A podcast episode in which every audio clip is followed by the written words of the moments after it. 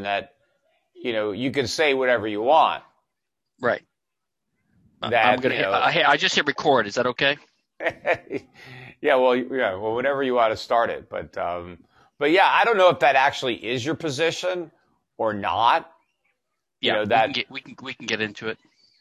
Yeah, and you know, and but whether or not you know that you know that's what the government should do. So it's basically, basically, I guess it's intellectual property, um, slander, defam- slander, libel. I'm not sure if there's anything else. You know, Uh, he he probably wants me to pester you about Bitcoin too. no, well, he didn't mention anything about Bitcoin because that's not really about free market. I mean, you can ask me about it. I mean, I Yeah, guess you like. I mean, you. I mean, you like Bitcoin as well. well, yeah, but I'm not like I'm just an investor in it. I'm not really. I can't say I'm a promoter because I'm I don't know enough about. Yeah, I mean, You know- I just don't think it, it, it qualifies as money. I mean, it doesn't Yeah. qualify as money in practical terms because nobody uses it as Yeah. money. And I don't think it meets the criteria of money. Um, you know, and people think it can be a store of value, but I don't know what value you're storing. You know, I mean, I Yeah. don't know what, I don't know what, Yeah. what value Bitcoin has to offer that you're storing. I don't, I don't see how society is any better off because we now have 19 million Bitcoin than before we had any Bitcoin. I don't know what, you know, what new, what, what we can do now that we couldn't do before. Yeah, I, I think the idea is that it's like uh, it's definitely not money yet. Um, um, but it's like it's like the the same purpose gold would serve, except that it's got some advantages over gold because it's yeah, digital. but except that gold's value comes from the fact that it's a metal that has Right. all sorts of valuable properties that you Right. need. Um, you can't skip over that. You can't just say, "Oh, we're going to be a store of value," even though we don't have any of the value to store.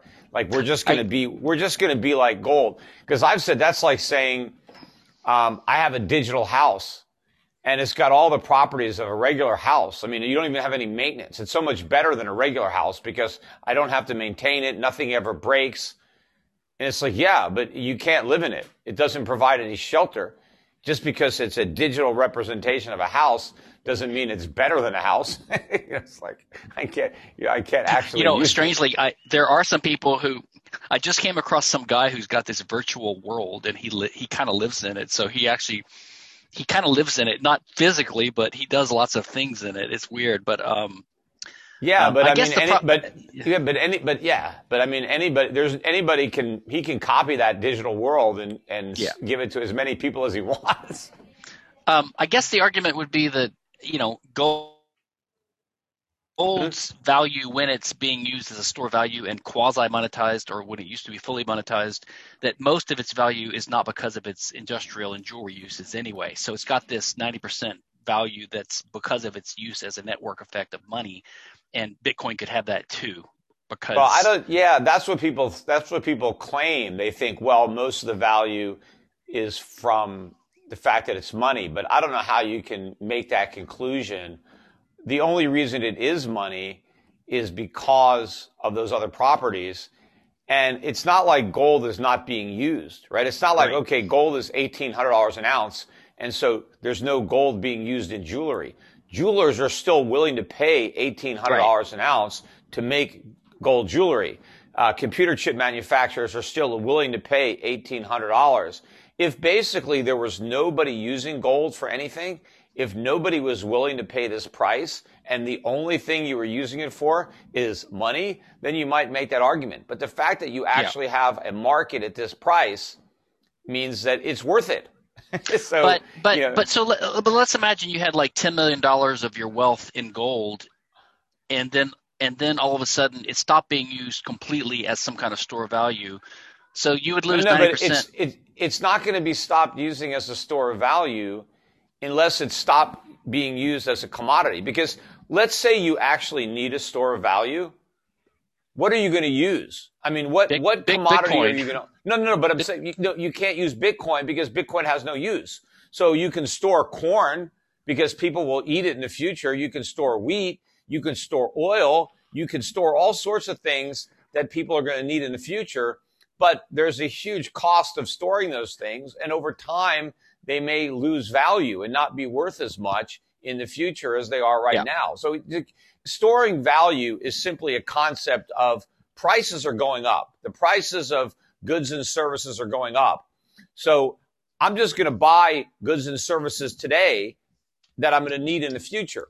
Well, you know, the, the ones that you can buy the and, and, and, and not use them right away, that's what gold is great for. I can take gold and I don't have to use it. I can just store it in a coin or a bar or even in, in a piece of jewelry. And in the future, it can be melted down and used as a metal. Right. So that's, that's what your, your, your store, you don't want paper currency because it's losing value. So you have to actually buy uh, something real. But I mean, Bitcoin will only be valuable if speculators decide they want to own Yeah. it. But Well- how do you know what speculators are going to want in the future? I mean, it's just a pure speculation. For me to say that gold is going to continue to be valued in industry and in jewelry, that's not a stretch. I mean, it, they've been using it for thousands of years. So Right. why would they suddenly stop? I don't know. Right. You know, but Bitcoin it has a only value. been It has a valued. value now, thirty-five thousand dollars. Yeah, no, but Bitcoin has only been valued for a few years. Yeah, and how do years. you know yeah. it's going to be valued in a few more? I mean, people people like Bitcoin because it's gone up. They're not going to like it so much after it goes way down, and Do- there's do nothing think- to stop it from going way down. do you think that it, something could change your mind? Like, let's say 20 years from now, it's been it's been steadily increasing, and it's a million dollars a coin. Then, and do you think you would finally at some point say, well, I guess empirically it is being used as a store of value that's reliable and has No. even displaced gold? Do you think anything could happen that would make you reevaluate your Yeah, take on it? people ask me that a lot. And I mean, I always turn it around and I say, well, you're just making it about price. So if that's the case, is there a price to which Bitcoin could fall where you would admit that you're wrong and that, Yeah. you know, it's, you know, so, and, and usually they'll say, no, I'll just buy it no matter how cheap it gets. So even if Bitcoin went to a thousand or a hundred, they would just buy more. Yeah, yeah. And I'm like, you know, all right. So, it, but yeah, price is not, um, what I'm looking for. What what I'm looking for is Bitcoin. But what if it's steady? What if it's steady and not volatile? it has to be it, all right. If it's going to replace gold, it can't just replace gold Likely. as a store of value. It has to replace gold as money, Hmm. right? So if if in the future Bitcoin is a legitimate medium of exchange, so if Hmm. you go into a store or online and you see goods and services priced in satoshis, this is right. you know, a thousand satoshis. This, if you Right. see, if people go to get jobs and they say, we're looking for a new executive vice pres- president, you know, the salary is, uh, you know, a half a Bitcoin a year or whatever, whatever it is. Or, you know, this is, you know, there's an active bond market for Bitcoins. People are financing, uh, they're borrowing Bitcoins and repaying Bitcoins. People are buying life insurance policies where they pay the premium in, you know, Bitcoin and the death benefit is in, in Bitcoin, you know, where it's actually a medium of exchange, prices, contracts, bonds, you Yeah. know, all this stuff. So that Unit Bitcoin. Right. because people say to me, well, but no one's doing that with gold. Not now. They were. All of that was in gold before we mm-hmm. started pricing it in, in Right. fiat. So if Bitcoin can achieve that type of success where people are confident Right. enough in its future value to loan out money for 30 years or to buy a life insurance policy where the death benefit is going to be Bitcoin, where people, where, where landlords will sign rents, long-term rental contracts, right? Where the rent is in Bitcoin, right? I mean, Yeah. right now, there are a few people that say, oh, we pay, you know, I, I pay my employees in Bitcoin. Well, their salary isn't in Bitcoin. They just do a conversion. Let's Right. say I'm hiring somebody and they're making, you know, a thousand dollars a week and I pay them every two weeks. So now I owe them two thousand dollars. I just figure out how much Bitcoin I can buy for two thousand, and that's what I. so That's Yeah. not really being paid in Bitcoin. Being paid in Bitcoin is I you're going to get course. the same quantity. You know, and I, I don't see. You know, if all that actually happens, well then, um, Yeah. I guess you know you can say, God, I guess it works. Um, but if all people do with Bitcoin is hold on to it to speculate on appreciation, if that's all it's used for, then if the bubble ends up getting that big, you know, I'm not going to admit that I'm wrong. I will be surprised if Bitcoin got to a million. Right. Look, you know, you, we have yeah. an example of what just happened. And, you know, with, with, with stocks like GameStop, where GameStop went from, you know, 10 bucks to 500, whatever it was. You know, as we're mm-hmm. recording this, mm-hmm. it's back to around 100. So I don't know if the bubble is completely popped for good. It kind of looks like it has, and it's probably going to make the round trip. But there are a lot of people who are arguing, well, why can't GameStop just go up indefinitely? You know? Yeah.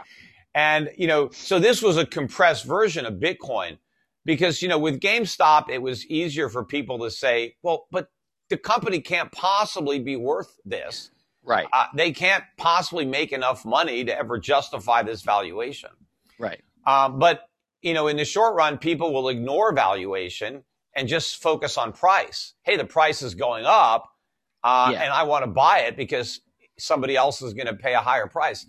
That is what's going on with Bitcoin. You know, you have to ignore the fa- the fundamentals and just focus on, hey, Bitcoin is the best performing asset over the last 10 years. Yes, I'm not arguing about that.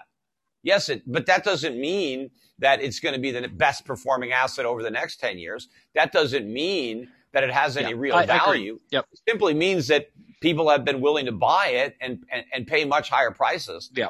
But I also don't know how much manipulation is going in behind the scenes. There's a lot of accusations of a lot of fraud going on.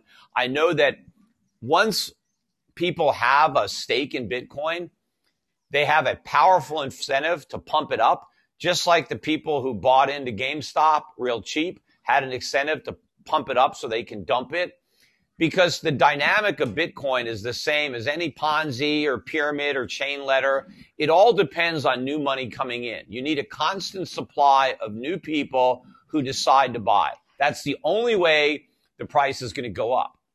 And a lot of people that's try why, to. Um, hmm? Do you think that's why Saylor Michael Saylor, is having that conference tomorrow This open to the world on Zoom? Um, where he's trying yeah. to tell other CEOs why they can uh, put their put their cash into uh, Bitcoin instead of Treasury, so that the price goes up and his his previous bet does better. Well, absolutely. The more CEOs he can sucker into Bitcoin to the extent that it pushes up the price of Bitcoin, then it pushes up the value of their company.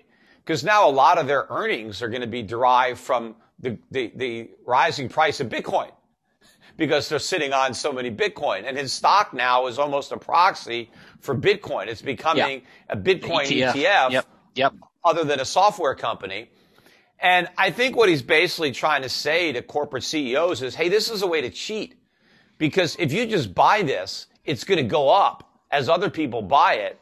And your earnings are going to be inflated because you put a bunch of cash. Because his thesis that corporations should convert their cash to Bitcoin as a hedge against inflation because you know there's a potential for a two percent a year inflation right. or three percent. Right. That is nonsense. Why? I mean, you Bitcoin is so much riskier than any fiat currency. I mean, it could easily drop by fifty percent. How can you buy that as a hedge when yeah. you can easily buy gold? I mean, if you don't like dollars, you can buy Swiss francs, you can buy, you know, other currencies. But if you don't want any fiat currencies, you can easily own gold as yeah. currency. And, you know, or if you don't have a productive use for your cash, pay it out to your shareholders in dividends and let them decide what they're going to do with it. But if you just have all this cash and you don't have anything to do with it, I mean, putting it into Bitcoin is complete nonsense. But, you know, he did it and now he has to make sure that other people do it. Uh, but I don't think a lot of corporate CEOs are actually going to bite on this. I mean, it, it, it, it's a very small number of institutions that are actually that are actually doing this. But of course, the media is playing it up and acting as if there's this whole movement of institutions and companies into Bitcoin when it's just not happening. You know, in fact, I think fewer merchants are working with Bitcoin now than a few years ago. I mean, they tried it and they quickly phased it out. So it never really grew. And then all the Bitcoin proponents, you know, just kind of like, okay, forget about that. Yeah, it's never going to be used as money. It doesn't work as a medium, but it's going to be digital gold. Well, it's not digital gold because it doesn't do anything that real gold does. I mean, it's just all a made up narrative to try to pretend that gold is worthless. That's what these Bitcoin guys think. They think gold has no value, that it's all, it's all because people just believe it has value, and that people will stop believing, and gold's just going to be a worthless rock. That you're going to see gold on the ground and you'll just kick it because it's so worthless. They think gold has no value whatsoever, and it's all in our minds. And, and, and, and therefore Bitcoin is, is superior in every way to gold. I mean, it's completely laughable the things that people have to believe in order to accept uh, the Bitcoin narrative.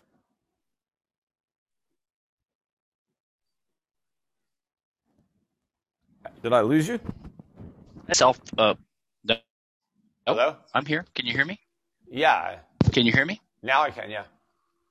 Yeah, I, I think I think your test is makes sense if it starts being used as a as a unit of account and uh, like a cl- it's a closed system where you don't have to tra- transfer back to dollars and all that, uh, then that would be you might have to reevaluate. And, and, who knows, that could happen in, in the next ten years or fifteen yeah, and years. Look, but that's what a lot of these true believers think is going to happen. Yeah. Because if it doesn't happen, you have all these people that have Bitcoin, right? And let's say you've been hodling it for years and years, and you know you have this huge on paper wealth in Bitcoin, right? But you haven't actually bought anything. You're still driving the same old car. You're living in the same old apartment. You know, you haven't updated your wardrobe. You haven't taken a vacation because you didn't want to sell any of your Bitcoin because, you know, they were going to go up so much. But let's say yeah. Bitcoin finally reaches a level where you're kind of satisfied where, yeah. okay, you know, this is kind of the peak. This is where it's going to level plateaued. Off, it's right? plateaued, yeah. Now I want to start buying stuff. I'm a millionaire now. I, I want to start living like one. I want a right. nice car. I want a new house. Well, you and a lot of other people are going to kind of come to the same conclusion at the same time. We all want this stuff. Well, if you want to buy a house and the guy who's selling it doesn't want Bitcoin, you want to buy a new car, but the, the car dealership doesn't want Bitcoin. You know, the car dealership wants dollars so does the seller of your house. And in fact, when you sell your Bitcoin, the US government wants to be paid taxes on the gains. And they don't want Bitcoin either. Yeah. They want US dollars. So all of a sudden, all the people that have Bitcoin need US dollars to buy all the things they want and to pay all the taxes on their gains. Who is going to buy all those Bitcoin from them? That's the problem. So, well, I guess the idea is if, if it if it plateaus at a million bucks or whatever, by that point, it's in such wide use that people would want the bitcoins instead of the dollars. No, no, no. It doesn't have to be in any wider use than it is now. Look, Bitcoin went from pennies of Bitcoin to 30,000 and no one's using it for anything. So it could go to a million right. in under the same circumstances. Nobody actually has to use it. And it doesn't have to be any more widely adopted than it is now. It's just if everybody who owns their Bitcoin today just decides they're not going to sell any, right? You know, it, it just takes a tiny transaction to, to print a million, right? As long as all the sellers say we won't sell unless it's a million. And then one guy's like, okay, I'll sell my Bitcoin for a million. Now all of a sudden they're all worth a million, even though just one traded there, right? That's, you know, right. so right. it doesn't, it doesn't matter how many people. My point is, I don't think it's ever going to grow to the point uh, where you'll be able to buy all the things you want with your Bitcoin from sellers who will be content to accept your Bitcoin. I think in order to actually tap into your Bitcoin wealth, you're going to have to sell the Bitcoin and find a new buyer. And my point is, there won't be any new buyers. the market will implode. Yeah, I know, but but you, and it, the the government thing is a problem, but Uh, that's not an economic argument against it. I mean, the, the, government can hamper it with their tax regime and with their monopoly over the Fed. But oh yeah, I'm could, not in favor. Yeah, I'm not in yeah, favor of yeah. the income tax or the capital gains tax. In fact, I live in Puerto Rico, so to the extent that I actually owned any Bitcoin, which I don't, I could sell mine tax free, so I wouldn't have that impediment. But you know, the majority of people who own Bitcoin are going to be in a situation where they have a tax liability if they sell at a profit and they're going to need dollars or euros or whatever currency they're taxed in. I mean, that's one of the reasons that fiat currency works, right? Because yes, the US dollar is intrinsically worthless, right? Just like Bitcoin, right? It's not gold. Uh, but what gives it value, other than confidence that people have in it, is the fact that the U.S. government requires every American citizen to Yeah. remit their tax payments in dollars. And so everybody needs Right. dollars in order to stay out of jail. So there's always going to be a demand for dollars because you always have to pay your taxes. Uh, unless you live in Puerto Rico. But you know, even here we have some. But the point is that that creates some demand. Like if the U.S. government said, you know what, from now on, you know, we're going to accept our tax payments in peach pits, right? That's what we want. We're only going to take peach pits. Well, then everybody would have to start accumulating peach pits because that's what the government claims they want, uh, you know, for their taxes. So once the government says it, so if the government were to say, look, we only want Bitcoin, that's, you got to pay your taxes in Bitcoin. Well, now I would actually need some Bitcoin. Right now, nobody needs Bitcoin. People need gold. Jewelers need gold. Computer chip manufacturers need gold. The, you know, the aerospace industry needs gold. Dentists need gold. So there's all these people who need gold and will buy it regardless of the price. Nobody needs Bitcoin. People will buy it if they think the price is going to go up, but they don't need it. And I don't Um, need it to pay taxes. By the way, I know some libertarian friends who've been moving to Saipan, kind of doing your Puerto Rico thing, but in Saipan because there, there's a great tax deal there too. nor the northern uh, Mar- uh, Mariana Islands and the person. I think it's a like it's a negotiated. I don't know. Maybe they have. Maybe they've passed something recently that's kind of like what Puerto Rico did. Because I was familiar with the law that they had in um, the in, in the U.S. Virgin Islands, and there, each person that moved there um, negotiated their own tax deal independently. It Now this is there was a this is like you move there and you just declare your residency and you get the IRS to approve it and you have to be there more than 50% of the time over a 3-year period. And then you so then you're subject to Saipan taxes and not US taxes, exactly. and- yeah, that's and the same then- in and- Puerto Rico. but then they give you a nine up to a 90% rebate on what you pay if you're an American citizen On what you pay where? To Saipan. So like let's oh, say you pay the regular. So your- what is your- what is the regular what is the regular Saipan tax? I, I don't. I think it's comparable to the U.S. tax, maybe a little bit less. But let's say you pay forty percent here, you pay forty percent in Saipan, but then you get ninety percent of that back as a refund in Saipan. Right. Up so then you so then you get yeah that well so in so you're Puerto paying Rico, you're paying ten percent of what you pay here, basically in yeah taxes. Puerto Rico is actually still better because my tax in Puerto Rico on the the income that I earn from operating my business is four percent. Mm-hmm. So that's pretty much you know like ten percent of what I would pay in the U.S. Right, four 10%, yeah. tax Yeah. versus four, and it's Right. actually lower because you know you have state taxes that get added on depending on where you live. I was in Connecticut, but my capital gains tax rate is zero. So that's a hundred Yeah, percent it's same same for Saipan, I believe. Oh, I so think it it's the sounds like then it's about the because you're not same. subject to U.S. capital gains. Yeah, but that sounds like it's about the same then. 90% rebate on your income probably gets you into about a 4% tax bracket.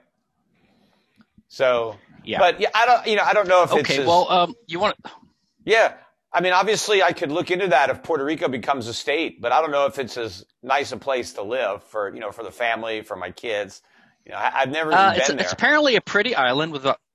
It's got like fifty thousand people. It's close to China and Korea and all that. So I don't know much yeah, about but it's it. a lot, but, uh, it's a lot further away from here, you know, Um, from the, from the U.S., the mainland. true. Um, well, do you want to talk about the other stuff? I mean, Yeah, uh, yeah, that's, I- well, I that's kinda- why, I, that's why I'm, in- here. I'm, in- I'm in, well, let's do it. I'm kind of impressed by your uh, by you as a dad because I have a precocious uh, 17 year old who is libertarian, but he doesn't agree with me on everything. Um, Yeah, yeah. Um, Spencer has uh, gone, you know, way over to the anarcho-capitalist side of it, um, kind of like, you know, anarchy, no government at all. Yeah, and that that's what I am. But I but so I have a position on IP, intellectual property. You and I talked about it before privately, but um, I guess he wanted me to try to chat with you and explain my case to you and see if I can just make sure you understand it, and then see if you poke any holes in it. But um, um, so my case against IP is not, and defamation law too, by the way, which is related, um, is not based upon. You don't have to be an anarchist it's it, basically it, it, it's based upon an understanding of what property rights are and what mm-hmm. free markets are. And I think you and I are agreed on on that. I mean, you're in favor of private property rights and free markets and minimal government or something like that, right? So we're on the same page. yeah, that. I mean that's the the the main reason that I want government. And again, I think like you know in some type of uh, idealistic uh, world, uh, maybe you could have no government at all. But I just don't think that that's practical because I do think that you know having no government at all is kind of like a vacuum and and it's going to be filled with something.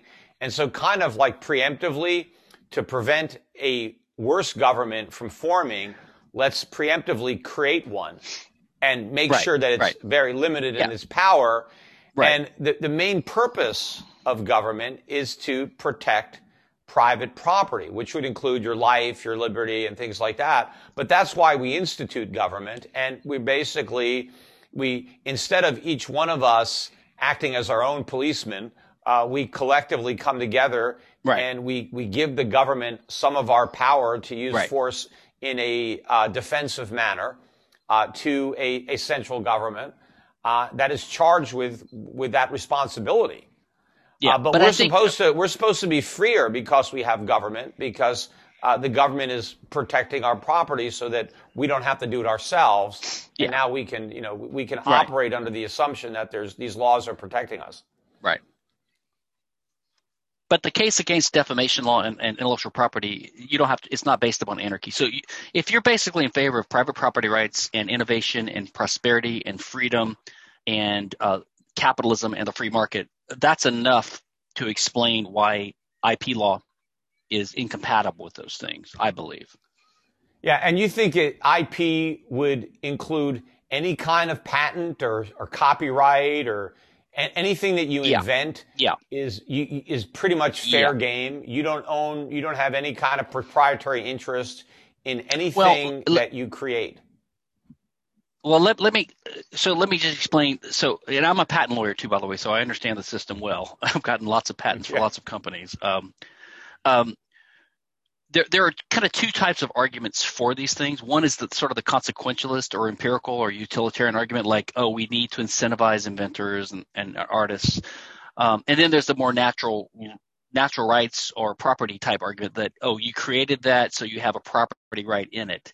And they're mm-hmm. both of those arguments are flawed, but they're they have to be responded to differently. So the empirical mm-hmm. argument require studies and all that, which we can't get into. I, I, have studies on my website, and we could talk about it a little bit. But I don't know what your case is. Is it more practical? Like you need this, the government needs to come in and well, give temporary I mean, monopolies to incentivize people, or is it a rights argument in your in your point of view? Well, I mean, first of all, right? in the United States, it's one of the few things that the federal government is authorized to do. You go back to the Constitution, and the U.S. government has you know is authorized to issue. It, it's uh, it's it's definitely well, patents are definitely constitutional. I would argue co- copyright is unconstitutional because um, the Constitution authorized patent and copyright in the 1789 Constitution, but the Bill of Rights was enacted two years later in 1791, and the First Amendment is clearly incompatible with copyright because uh, freedom of the press is guaranteed by the First Amendment. So Congress cannot restrict freedom of the press, but copyright law prevents you from publishing books, which is a restriction on freedom of the press. Yeah, so I, I mean, say, I would not make that argument because again, I mean, you know, the, the example of, look, I have freedom of speech, but I can't yell, you know, fire in a crowded room.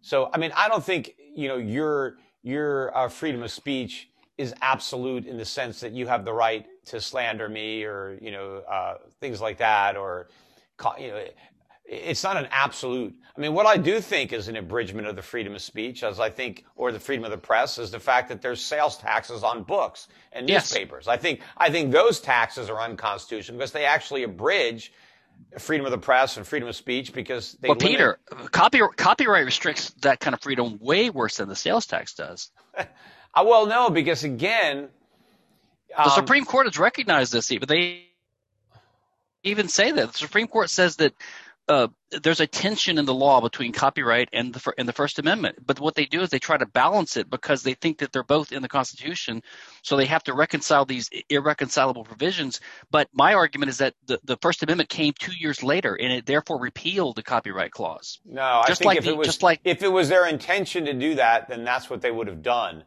Uh, I don't think I don't think uh, that was the case, and and clearly, if you go back to uh, the time of the framers and the people who were around. I'm sure there might have been, I mean, there were patents or copyrights that were issued while all the people who wrote that amendment were still alive. And so, you know, if, if, well, if they true. had meant to exclude that, they would have they would have done something. Well, we, we also had official state religions in Massachusetts and other states at, in 1791, and now now people think that the First Amendment prohibits that, which I don't agree with. Yeah, well, again, I, I don't, people people are now changing the meaning of the Constitution under the guise of interpreting it, and that's a whole different. Well, they apl- they applied it to the states with the Fourteenth Amendment, which I think is is is erroneous. But uh, but uh, anyway, the point is just because patent and copyright are authorized by the Constitution doesn't mean that that a, that they're justified by libertarian principles. Right. I mean, but let's say, look, let's go back to so I, I I've authored several books, right? Yeah. And so if I'm going to write a book, yeah, and I'm going to spend a lot of time writing yeah. it, yeah, right? and um, and, and and and the way I'm going to be repaid for writing the book is by selling the finished product right? You mean that's what you want to do? That's what you want to do. Well, right. That's what I'm going to do. I'm, I'm, but but if I don't have some exclusive right for some period of time to sell what I've written, the minute I write something, anybody is free to just say, "Oh, Peter just wrote a new book. Let's copy the whole thing." And we didn't spend any time. We don't have any fixed costs. We can sell the book exactly the same, even cheaper. Right. And um, and then you know, that, that's not fair to just sit back and just wait for somebody else to do all the hard work. Why? And, and now you're going to, you know, you're going to s- sell the book.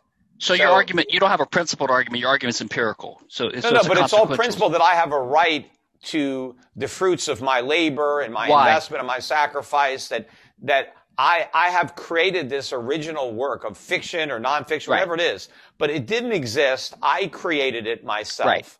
So, and I should okay. have some right to my intellectual property that right. I created and so, be able so, to get a return. Yeah. And yes, I mean, because I think if you don't have that right, then yes, there you won't have the incentive to invent things and create things. Okay. If other people can just post whatever you've done and they have as much right to profit from it as you do, and they did none of the work, made none of the investments, but so you're mixing you're mixing the arguments together then. So you're saying it's a right because you created it. So let, us just focus on that for a second. Um, I mean, how would you distinguish that from just normal free market competition? Well, what do you mean? And so I come up with so let's say that well let, us say that there's no such thing as uh, as a uh, there's pizza shops, but there's no such thing as, as as home delivery. And so Domino's, I don't remember who was first. Pizza Hut says. Um, we're going to start delivering pizza to people's houses. It's a new business model and it's very popular. So they can charge a lot of money for it at first, but all of a sudden Domino's is going to say, "Hey, I can get in on this game too."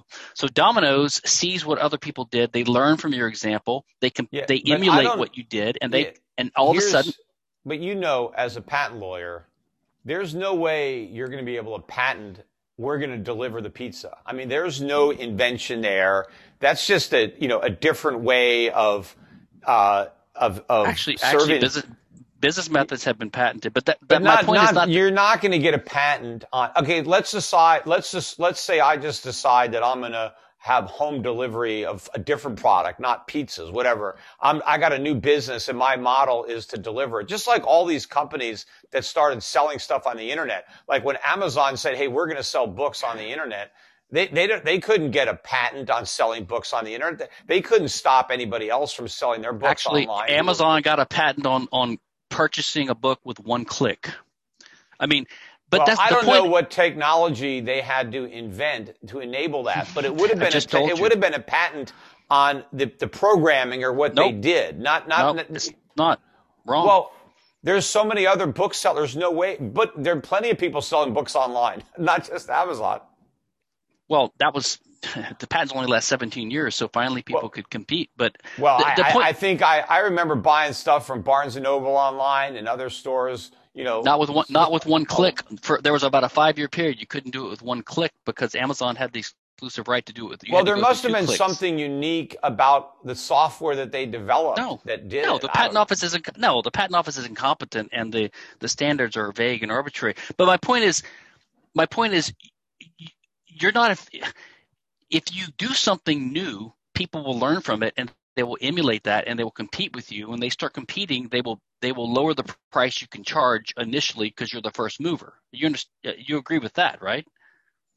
Just on look, the free market I, I just, in general. I, look, if I just come up with a different way of doing something where I haven't had to invent, you know, a, a, a, a new product, a new, a new thing that now somebody else would have to utilize that invention, um, then there's no patent there. But look, go back to my example because it's very easy of the book that I wrote. I, I organized these words in a, in a particular manner and now I'm publishing my book, right? Why does somebody else have a right to copy word for word everything that I wrote and then sell that book without because having to go through my publisher? But because because you made it, you made the information public, and you took the risk that people will compete. But I made it. Did.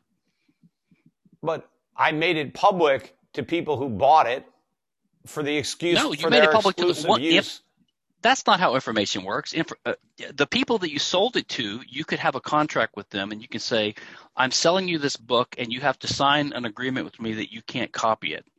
That's fine. You can have a contract. Well, they can't that's not what copyright it. is. People, that's what there's copyrights on every book. It says that. I mean, look, you know, it's like, it's like the thing, you know, when you go to watch a video at home and the, the first yep. thing it says is, copying this video, it's punishable. This is under patent. It's yeah. all, you know, they don't care if you copy it and for yourself. They, they don't want other people selling it for money and eating into their market that way. They don't really, I mean, they're not going to go after somebody who just makes their own copy for private, you know, non-commercial use, even though, I mean, technically maybe that is a violation. Uh, but it's there. I mean, every, all the books, this is copyright material. Um, you know, so that contract is there. You're buying my book and you're agreeing that you bought this copy of my book. You didn't buy it so that you can just make hundreds and hundreds of copies and then go sell them. So do you think you should be able to copy the Bible or Well, Romeo the Bible is out of look, copyrights don't last forever. The Bible right. is is very so very if, old. If, but if it's a property right, if it's a property right, why should it expire? I mean, property rights last forever. Well, because you know the you know the author is not going to be around forever, but you know, I mean, you could say, well, it goes to their children, and it does yeah. for a certain amount of time. But look, I, I, look, it's like there is a reasonable period of time that I guess government we can establish a society where you have a reasonable amount of time for you to recoup your investment and profit from your, your labor and, and, and what you've done. But, but, versus, but they've never, uh, you know, opening but it they've up never to done society that. They've never done these studies, Peter. Hmm? It's just arbitrary. I mean, you know, the well, I agree that it's arbitrary, years, and but- now it's like a. I agree that it's an arbitrary number, and maybe you can argue as to what is the proper number of years that it should apply. I do. It should be zero. It should But be again, zero. if you're making it zero, I, I, I, I don't think that that's going to lead to a more vibrant free market. If you're going to tell somebody that their intellectual but now you're property making you're not has making no but, but that's not a natural okay but that's not a natural rights argument now you're saying what it will lead to i mean listen i think the the mistake you and others make you- you're kind of like a randian and or you you have this lockean idea that if you create something you should own and i think that's the fundamental mistake creation Well, that you're saying that not a source anything I create should be owned wealth. socially, should be distributed equally. So you want to redistribute my creative efforts, you know, to the public No, in I'm. I'm saying that the, the purpose of property rights is that we live in a world of scarcity, right? And there are certain things that are limited supply, and only one person can use these things. And so we have property rights to allow people to live without conflict, right? So your car, your land, your body, all these things can only be used by one person at a time. And so Mhm. property rights say who owns it. And according to the Western tradition that you and I agree with, the rights are determined in accordance with two very simple rules. The first person who started using this thing in the in the in the in the state of in state of nature, like the homesteader, or the person who got it by contract from a previous owner. That's it. Creation has nothing to do with it. So creation or productivity just means rearranging the things that you own already, the factors of production. Right? So like if you if you own some metal and you reshape it into a, a plow, now you increased your wealth, right? By using your knowledge and your effort and your labor, you've made yourself more wealthy. You have a more valuable thing. But you don't own something new. You own the plow because you own the metal that went into it.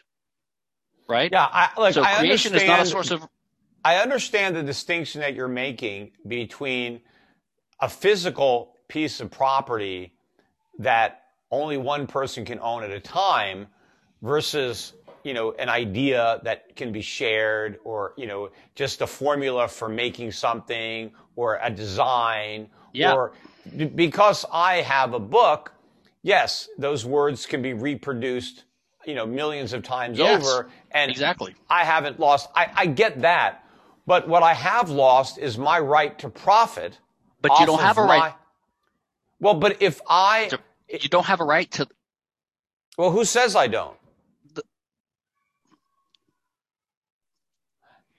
I, I, I lost. But they, can you hear me now? Yeah, but I think society, what you're saying is government, you know, we've taken government and we said, okay, we're going to protect the rights of inventors and, you know, authors, uh, you know, to what they invent. We're going to incentivize them, um, with these, with these laws to protect that property. I mean, if you want to say, hey, let's not recognize this right. If, if, if we as a society want to decide, okay, there's no private property. I mean, there's no intellectual property. And those are the rules of the game. Yeah. You know, then we can see what happens. Because I don't think, because if somebody has already invested all this money based on the rules of, hey, you're going to get protected. You do have property rights in your intellectual property. And they've already made the investment if you're going to change that, that's like you're taking property without oh. compensation. Oh. But I think well, if Peter, you want to I mean, go, if you want to go like going forward, hey, anything you do going forward, you can't patent, you can't right. copyright. And we all agree that those are the rules. And therefore, you know, I don't, you know, society may invent other ways of trying to get around that. But like, yeah, but there's no way that companies are going to invest in, you know, coming up Peter. with a new drug if there's no way they're going to be able to profit from all the money they have to spend on researching and developing it. You know. Okay, but but but you're not a pure Democrat or populist or or or legal positivist. I mean, we're arguing about what the law should be. I mean, I assume you're against the Social Security system, right? Even though some people are counting on it right now. But well, I, well, a you and I think the Social Security system shouldn't shouldn't exist, right? It's well, unjust. It's not constitutional, and it's it's organized as a Ponzi scheme. I mean, why you know for the government to force people into a Ponzi scheme? Obviously, it's immoral as well as illegal, and it's it's bad. It's bad policy. It's it's it's bad. Uh, you know, it, well, it encourages all the. But aside things. from all that, it's no. But, it's but, but aside from all that, the fundamental problem with it it's theft. It is right. Yes. because Social Security is, is a theft of property from me to old people right now. We, we, we agree with that. I, I, I'm just saying that there is theft of intellectual property. You're just coming from the no, no, perspective no, no, is not. that I it's can't not. own. And also, and again, you, you don't think there's any value to goodwill or reputation. That's why you there, there's that, value. There's value, but you can't own everything that has, has a value. Just because no, something is valued like doesn't saying, mean so, it's property.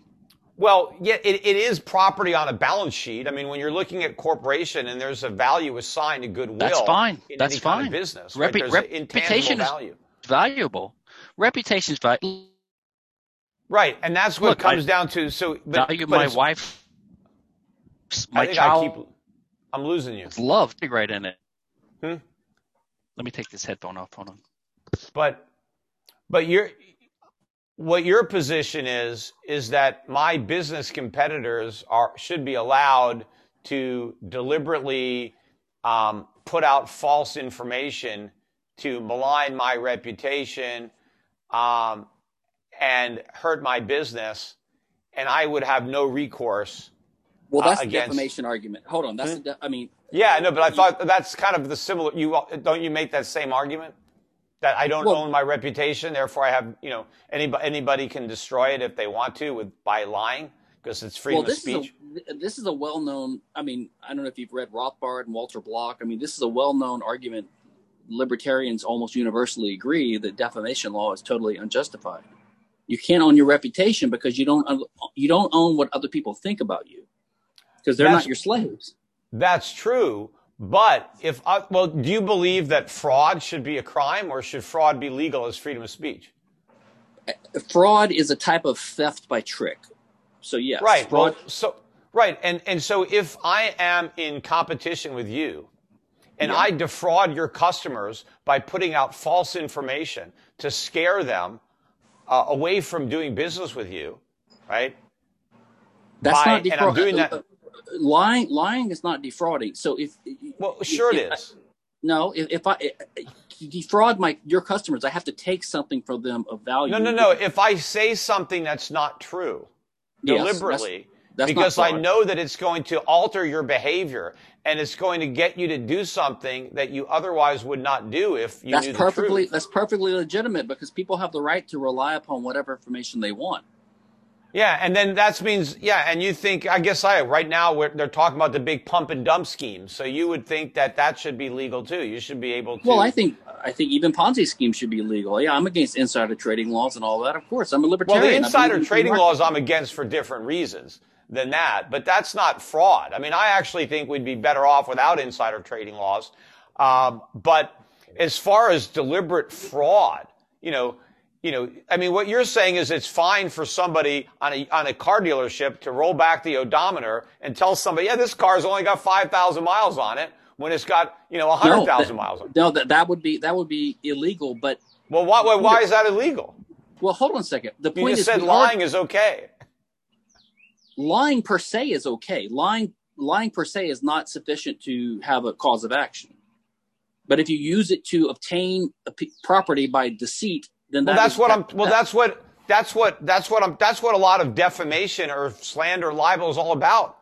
no, because if, if that was the case, you could just rely upon fraud law. In other words, if we already have fraud law and contract law, which we do, why do you need an extra law called defamation or trademark or patent or copyright? They have to add something extra in addition to. Fraud, I don't know. I mean, if do. they just want to, con- if they want to incorporate it into the general laws against fraud, I mean, they're just kind of making them more specific. But but, but, you they, but- have. but, trust me, everyone that favors defamation law would oppose what you're saying because they know it would end defamation law.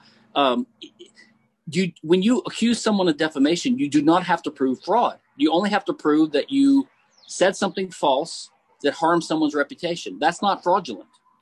No, no, I'm not talking about that. No, you have to prove that they knew it was false. There's malice involved. Like you, Yeah, you but know, you. but it's still not fraud. Just because you know you're saying something false does not mean that it's a fraud. Well, no, if you if you if you know it's false and you say it anyway, and if you if you hide information uh, that if you disclosed, uh, you know, then the the people would have a, a different uh, you know opinion. So if you deliberately slant a story in a way that you create a, a false impression knowingly, right? Yeah. And you're just doing that just because either you're trying to damage a competitor Yes. or just because you're trying to sell more newspapers or get more Yep. views. And so you're saying stuff that you think, oh, we're going to be able to generate a lot of views if we, you know, lie about this business or this person. And in so doing, you damage their reputation or damage their business. But so who who are you who are you who are you defra- are you saying you're defrauding your competitor or are you defrauding customers?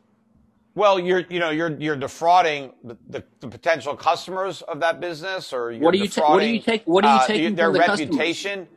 And you you may be the impeding their, their ability to do business because you, you, you are falsely maligning uh, their reputation. Um, there, I mean, there's a lot of damage that you could do. Look, if what you're saying is true, fine, you know, okay, or you know, if you know, um, like I agree. I don't think I don't think blackmail should be a crime, right? I mean, Well, because then- they're you know, But was it, but defamation is just but extortion, extortion should be a crime. If, if I I, say, you. know, but if I if I have if I have pictures of you and another woman, and I say, hey, I got these pictures, you know, give me ten thousand dollars, or I'm going to put them on the internet.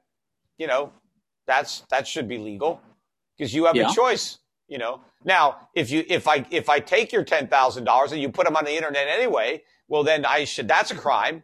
No, it's not a crime. It's not a crime. Bro- it's it's contract breach. It's not a crime. Yeah, contract- well, I mean, not a crime, but you broke. You know, I you know you violated a contract. But yeah, well, that's the same thing. Uh, defamation is not a crime. Is we're not talking about a criminal offense. We're not talking about somebody going to jail. We're just talking about holding somebody responsible for the damages that they caused. That's all we're talking about. We're not well, talking uh, about putting people in jail. Cop- we're talking about financial liability here. Copyright infringement actually is a criminal offense. Really? Yeah. Don't, I, you ever heard of? Don't you remember Aaron Swartz, the guy that committed suicide because he was facing 35 years in federal prison for up, for, for downloading some academic articles from JSTOR? Well, that, I, I, I did not think that it is a crime, and I don't think it should be a crime because I think that the damages are monetary. We're talking about uh, a, a financial loss. Um, but you don't even have to prove that. But there's statutory damages. It says if you yeah. copy someone's work, then there's seventy five thousand dollars or whatever per offense. That's it. Yeah. Although you know, I mean, again, I mean, individuals can't prosecute other individuals for crimes. Only for only for torts, right? Only for civil damages. Only the government can say you've committed a crime. Yeah, and they do. They, they put yeah, yeah, people. But, people have gone to prison for for copying books and movies and things like that. Yeah, well, I mean that's I mean I mean I, and I guess look if a government look I mean yeah the government you know can prosecute somebody for shoplifting too. So I mean they, they you know they that you're taking something that's not yours. Yeah, but what are you um, taking that's not yours if you copy a book? Well, you're basically taking away my intellectual property and, and you're infringing on, you know, my ability to profit. But I, I, you know, I agree that it's, I wouldn't look at it as the same thing as you know you breaking into my house and, and you know and taking my television set and and and, and, and except if I it. take your television, you don't have it anymore. I understand. If I copy, your, if I copy right. your book, you still have your book. Right. That's why that might be a crime. Breaking and entering and grand theft or whatever the television is worth. Maybe it's not grand theft anymore. Televisions are so cheap. But um, but I think the copyright violations and the defamation and these things should be civil. I'm not arguing that they that these that these should be crimes. But they are. Uh, but you know, but I do I well, do think that that the people should be liable because you know, um, and, and it, it, it, let me try the word I'm looking for. But I mean, I, I know the the argument of the free market is, you know, oh well, let let people just go out there and, and say whatever they want. And um, you know, well, people the, people people will know that since there's no libel laws, well, yep. people are you know likely to lie yep. because they know there's no consequence, so nobody exactly. believes anything that anybody says. Exactly. Um, you know, I don't know. I mean, I mean, and there might the, be ways for to judge the the credibility of well, how these guys lied, you know, lied before but the but the bigger issue, uh, look. So remember when the iPhone came out? Remember Blackberries were the popular thing before that, right? Um, and there was really no such thing as a smartphone before that. So yeah, then, I used to have a BlackBerry, and now I have an, an iPhone. Yes, so yeah. So, an example. So, so Steve Jobs, they came out with the iPhone, which was no keys, a touch screen, connected to the internet. You could have apps, and so the smartphone was invented.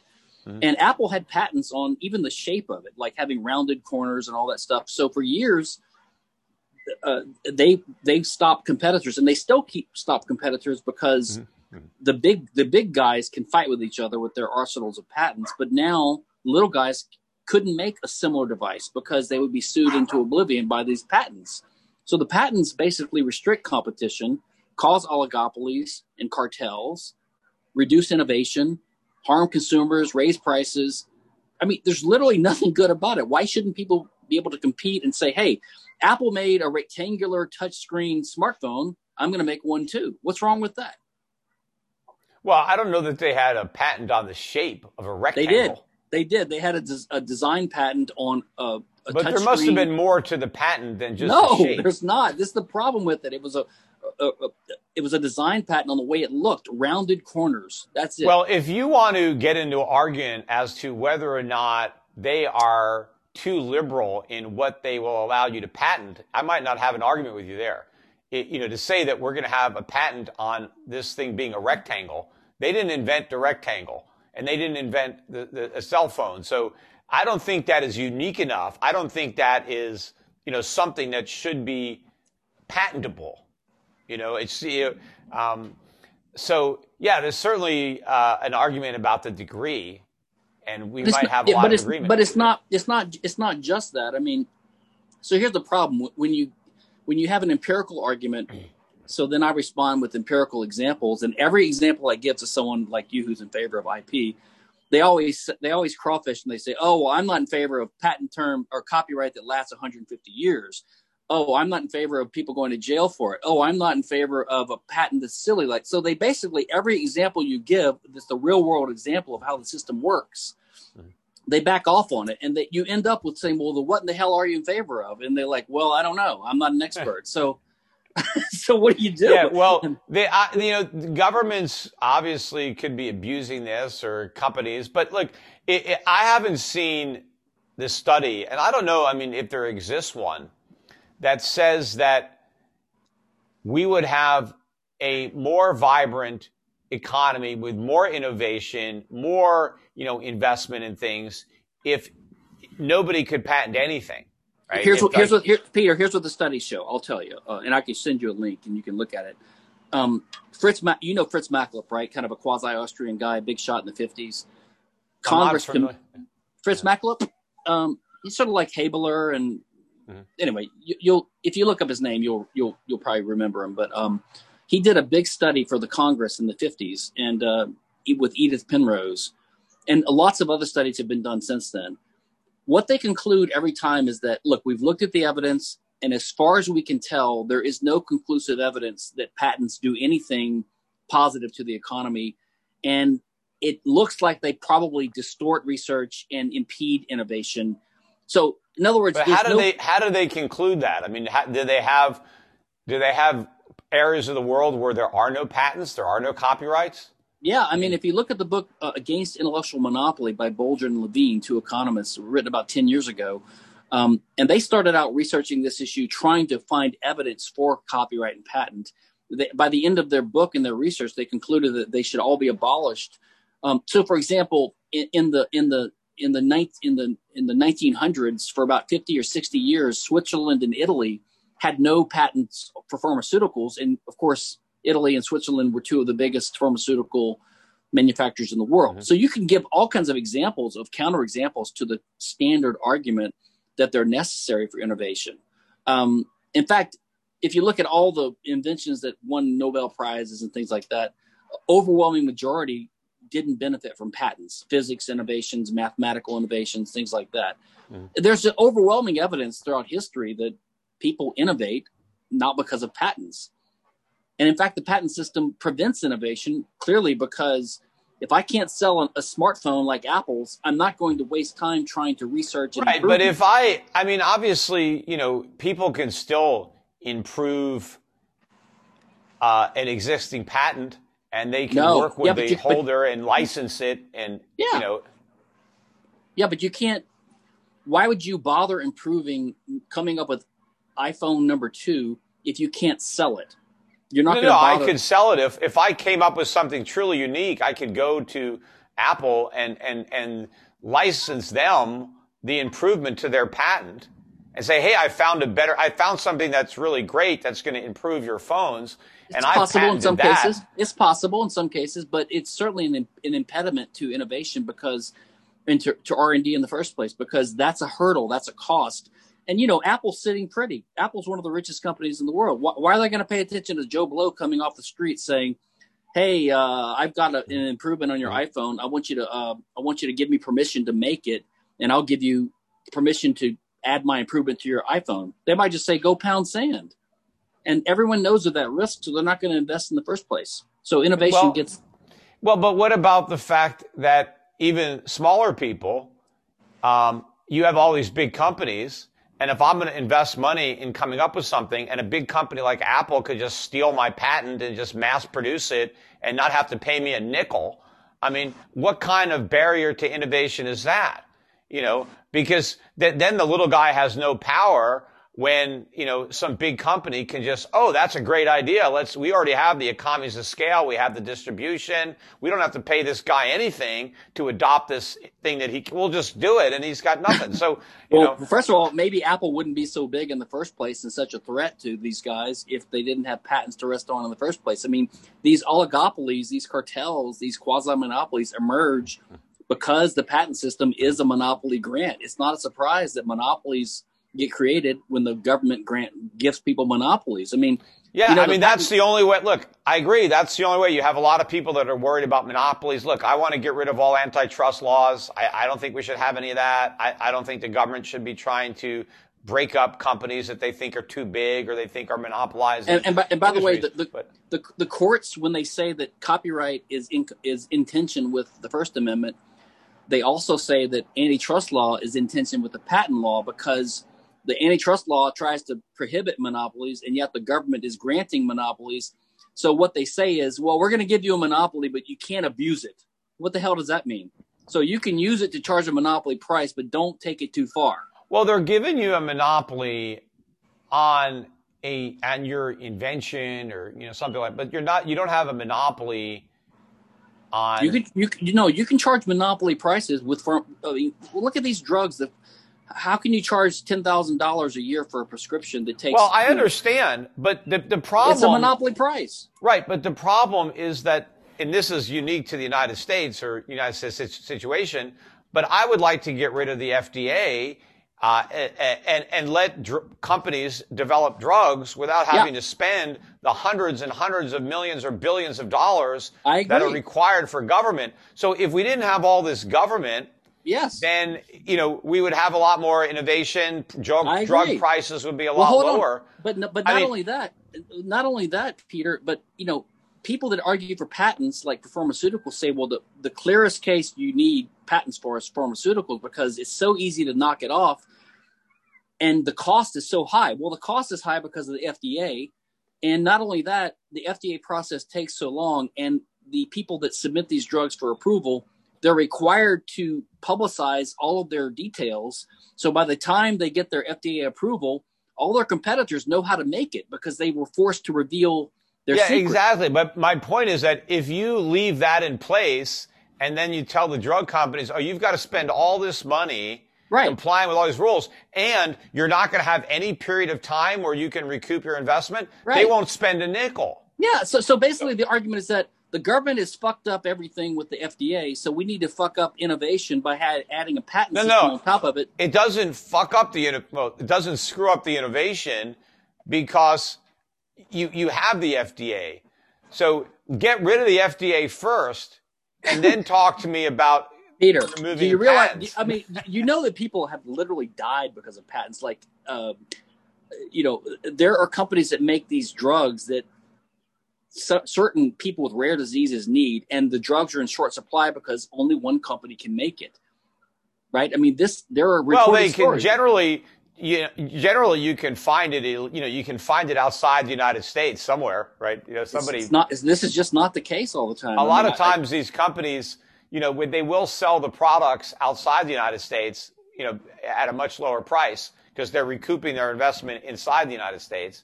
Do, do you remember? Look, look, wait, look, I agree, another... but the problem isn't the patent. The problem is the FDA that ran up the cost of producing the drug. Yeah, That's but the, the argument problem. is that the argument is because the government imposes FDA costs on us, we need the government to impose a monopoly patent system to help people recoup the cost that the government has imposed on them in the first place. So the But- answer of the, of the libertarian and the free market guy is let's get rid of both government regimes. Let's get rid of the government FDA system and the patent system. Yeah, well, the, the FDA is, is, is, is the bigger target. But, you know, if No, it's not. there is, it, let's say there's a very rare disease that not that many people suffer from, right? Why are you going Fabry- to, Fabry's disease is a good example. Fabry's right, so disease. why are you going to try to develop a cure for that when there's such a small market unless you can charge a higher price for the drug because you don't have a big market to sell it into? as opposed to people looking, you know, to cure baldness when you got, you know, everybody going bald. Oh, shoot, if I can find a cure for that, yeah, I'll sell it to all these guys. You know, but if you're trying to find some, you know, obscure little disease that hardly affects anybody, So, Obviously, so earlier, okay, the but price is going to be have to be higher to incentivize you to try to come up with a, a cure but you're kind of ad hoc because earlier you kind of implied that if we get rid of the FDA system, then we can maybe tone the patent system down. But now you're seeming to be saying, well, we need the patent system anyway. No, no. I, I, I, I'm saying that the reason that drugs are so expensive is because of the FDA. If we had no FDA, the cost of drugs for a disease that hardly anybody gets are going to be more expensive but not nearly as expensive as they are now because companies won't have to invest all that money in getting them approved. And so not they, only that, not only that, you'd be the first to market, so you could charge a higher than average price for a while because you wouldn't have revealed your secrets to all the competitors, so they wouldn't be able to have knockoff drugs right away.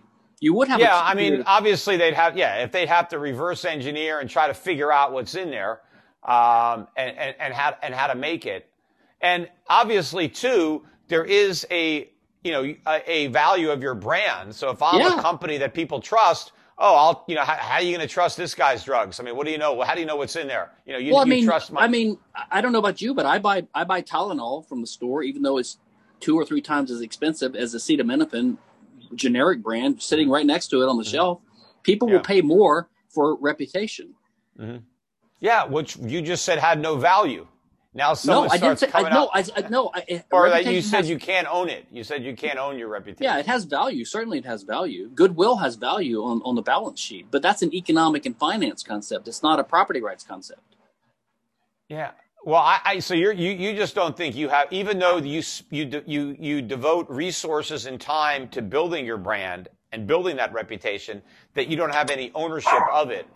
Well, and, I mean, I think if you, if you know, it's this is capitalism. If you put a lot of time and effort into a business that fails, you're, you're not entitled to a profit, right? I mean, you're not. No, I didn't say I'm entitled to, a profit, but if if, if somebody um, lies in order to purposely diminish the value of my property or my my you know my asset and you know and they're doing it you know to enrich themselves at my expense and they're doing it fraudulently yeah, but it's not. Uh, I've but, been, but I've been hard. Again, they don't require showing of fraud. It's got nothing. I mean, if I copy your book and sell it, I'm not defrauding anyone. No, I'm you're not. Def- well, you're not defraud. That that would not be because that's that's not yeah defamation. That's just a case of you're copying my you know intellectual property and selling it and not yeah. compensating me. I'm not. You know, I mean, I get you. people all the time. You know, they want to reproduce my books. They want to reproduce them in another country, and they'll say, "Hey, can I buy the rights to put your book?" you know, they contact you and they know you. Okay, sure. What are you going to do? All right, you know, you know, and, and you sell the right, and somebody's able to do it. Um, and and now they're doing it legally.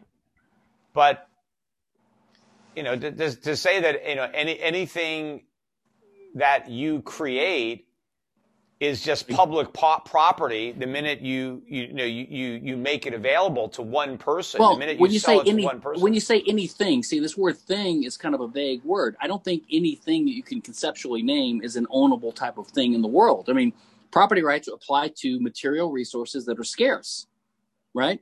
That people can have conflict well over. good ideas are scarce. I mean there's not no, a, that, you know books are scarce. I mean it's scarce not, in the sense on, that they're, you can reproduce all right. So, so if everybody, not everybody is a is a talented author. Not everybody. If if you know, you, you, we wouldn't have these authors that make so much money. I mean, if anybody could just come up with a book and write it, I mean, fine. But there there is there is not an unlimited amount of creativity and um, you know when people no no but for, for, for, but for a given pattern of information, that pattern of information, that knowledge can be shared and spread and copied infinitely without diminishing anyone else's ability to employ that same pattern. It's it basically in economic terms, it's a recipe, right? It's it's just what guides your action. It's not the scarce resources that you employ to achieve things. Right, it's but you know, if if if if somebody spends their time building a thing, right? I I, I devote you know my time and I'm building something with my hands and I've created something, you're saying, okay, that's property that you own and nobody can take it because there's only one of them.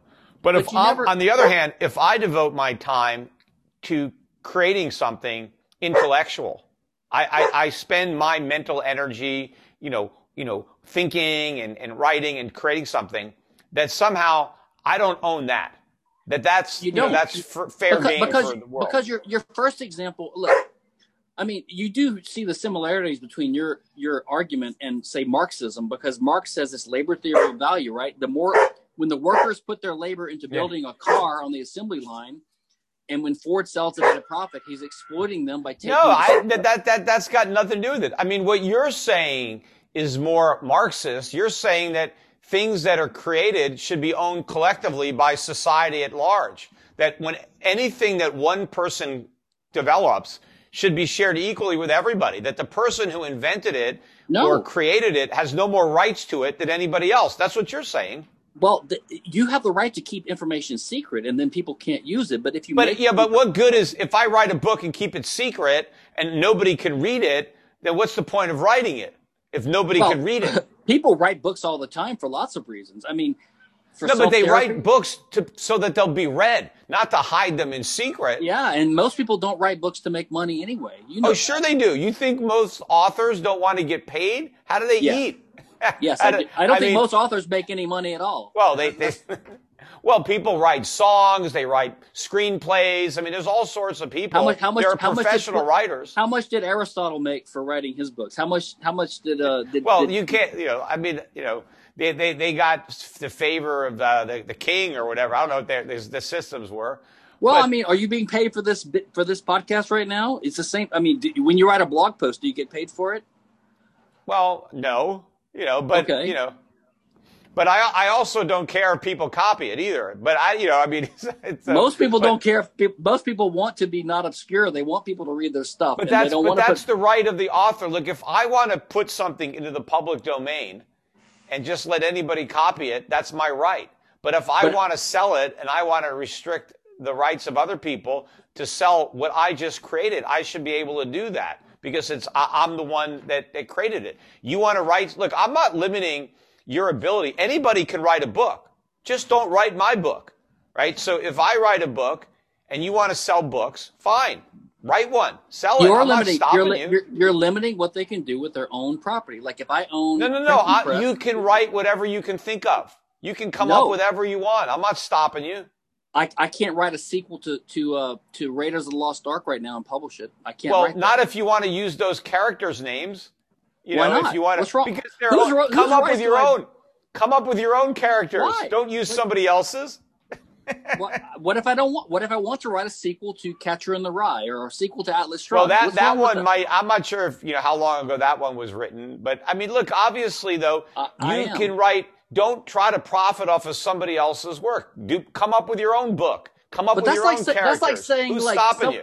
That's like saying McDonald's comes up with a fast food restaurant for hamburgers, and Burger King does it, and you say look, don't eat into my business. Why don't you come up with a different restaurant? No, no, sell, I, they sell McDonald's. McDonald's was not able to con- patent the concept of you know fast food. But, but it, I'm making, but I'm making a general. That's not enough of a difference. You can't uh, patent uh, enough, that. Enough. Well, so you're going to trust these incompetent government bureaucrats to to make a nuanced de- decision Look, about know, what's enough. I don't know. You know, I, I have no idea. Is it, would I be willing to concede that it is possible that we would actually be better off without uh, these rules? I mean, is it possible? Maybe. I, I don't know. It does, it, it, it, it, you know, intuitively it isn't obvious that we would be better. But if you want to look at all of the excess government that we have, that is so obviously destructive to individual liberty and our collective prosperity. There are so many things that are higher up on that totem pole okay, than so, IP and defamation and stuff let, like let, that. Well, and I, I think I that, you know, when you start to argue about getting rid of that stuff, you, you, you now you, you start losing the argument about all the other stuff that we okay, should get rid of first. That is, I, is so much worse. You know, you, you go, that's like when people, when people are, uh, looking for anarchy, when you're trying to go to somebody who believes in big government, and you come to them and say, I want no government at all. I want anarchy. Yeah, yeah, yeah. To try to get somebody from here yeah. to here, it's very hard. So if no, you just I, say, look, I don't want to get rid of all government.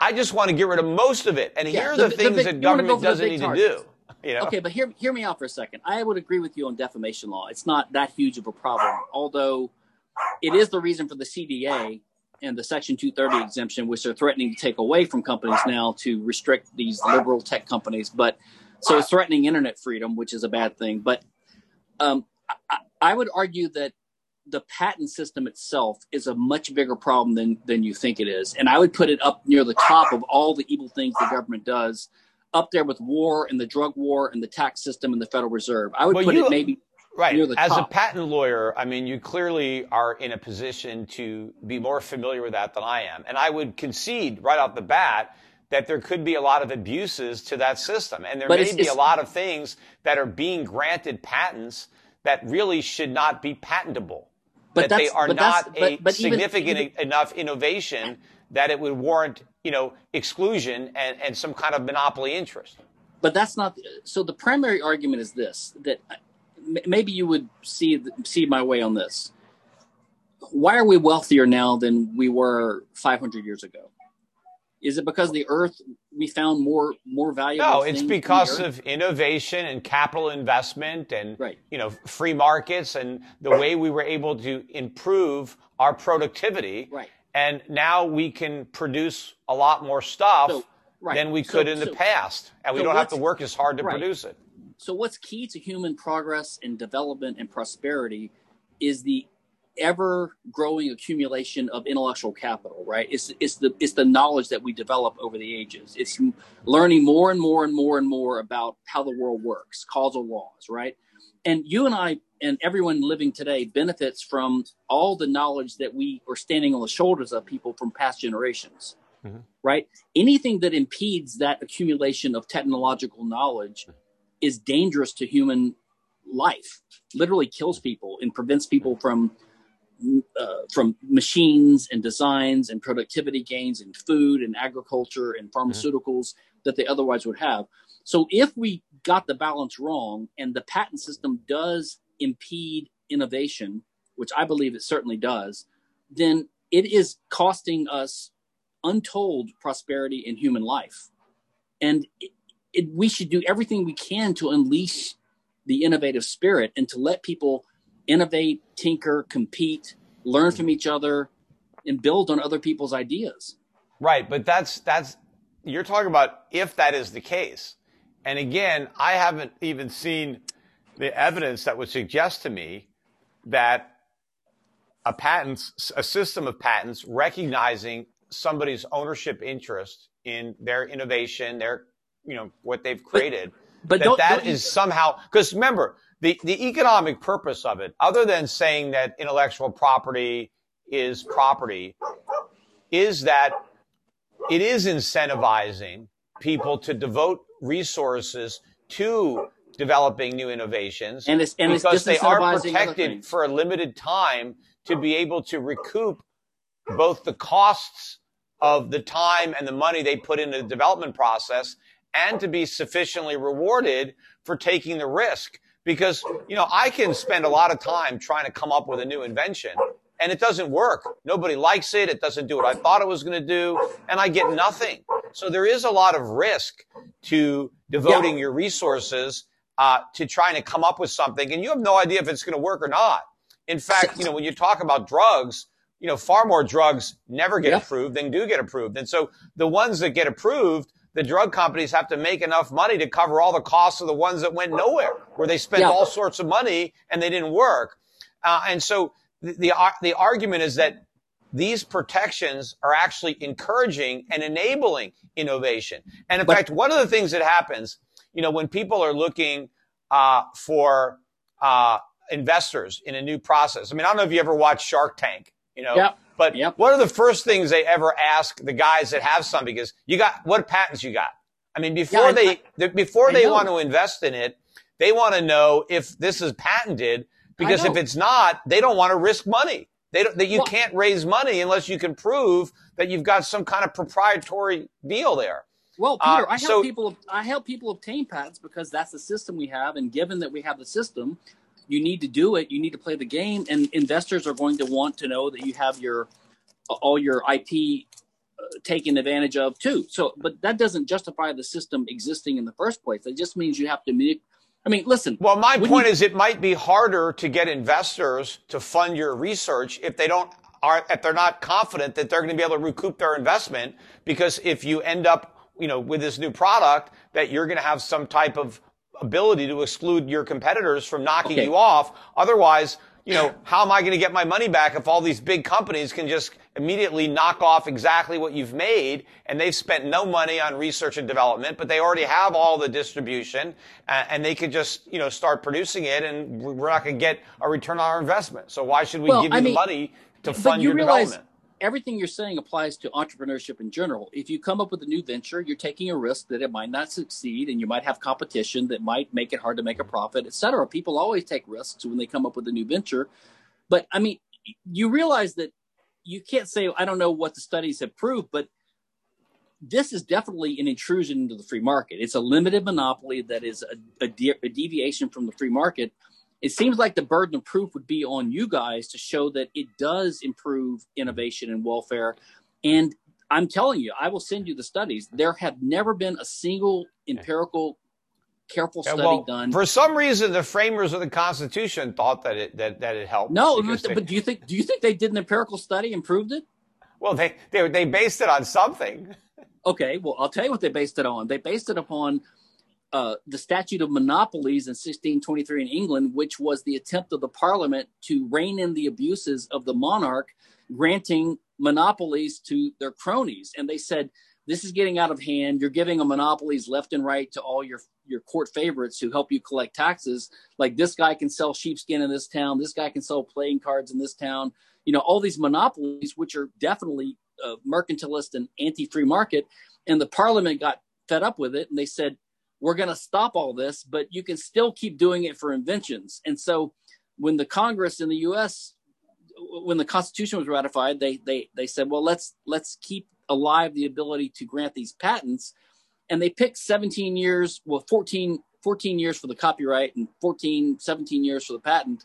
The reason they picked that number was because they figured, well, when you have an apprentice studying under you, they usually do two seven year terms, 14 hmm. years. So you need you need to have a monopoly for 14 years on your copyright and your patents to protect you from competition by your apprentices when they when they leave your employment. it was totally totally protectionist and arbitrary. And and then they've expanded the copyright number over the years up to 150 years or something now. It's insane. Yeah, well it's it's I think it's the life of the author plus yeah, a, which works out to about 120 30 years in most cases. Yeah, look, I mean, look, I I would say that, you know, that you know, they don't have to be that long. It doesn't take you know that long to to to to let somebody recoup the, uh, the you know the, the costs involved in, in in writing something. So you know th- there could be an, a disagreement over how long those protections should ba- should should be there. But well, look, well, uh, you know, well, let me ask you one more question. If you're if you're a constitutionalist, the, the, the copyright clause says that Congress can pass these limited monopolies for limited for limited times to protect the writings of authors. Now that's been expanded to cover software and movies and audio recordings. Yeah, well, those... that's because I think, well, look, that stuff didn't exist at the time. Yeah, and so still, I think you can, when you try to, I, I mean, obviously, I mean, I'm an original intent guy. I don't want to ignore the Constitution. So, look, the U.S. government has the authority to have uh, a Navy and an Army. They didn't mention the Air Force. Well, of course, because there were no planes. So you have to think, well, given the fact that they allowed the government to have a Navy and an Army, had airplanes existed back then, would they have said an Air Force? And you'd say, sure, that makes sense because they're trying to enable the best defense possible, and that was what was available at the well, time. Well, but, but well, the Constitution could be amended too, Peter. And but no, I, but for that, I don't think you have to amend it because I think you're just dealing with what were they trying to do. And I well, think, look, they didn't have movies, they didn't have software, they didn't have ra- radio recordings, uh, they didn't have none of that existed. But they, they were protecting had, what existed at the time. They had boat hull designs, and that's in the copyright law now. And boat hulls were around in, in 1789. Hmm. But well, the design of a hull? Well, I don't think. Boat, well, they didn't specify. They, you know, what was uh, what but a boat hull design is not a writing. I mean, it's a writing is something you write down. It's it's words on paper. Well, it's on. It, it was on paper back then. Now it doesn't have to be on paper. It can be on, on software. You know, it- But a, mo- a be- movie, a movie, and an audio recording and soft is, is they're not writings. But yes A paint, a paint. There were paintings. Paintings weren't covered. Paintings are not writings. wait, wait, paintings.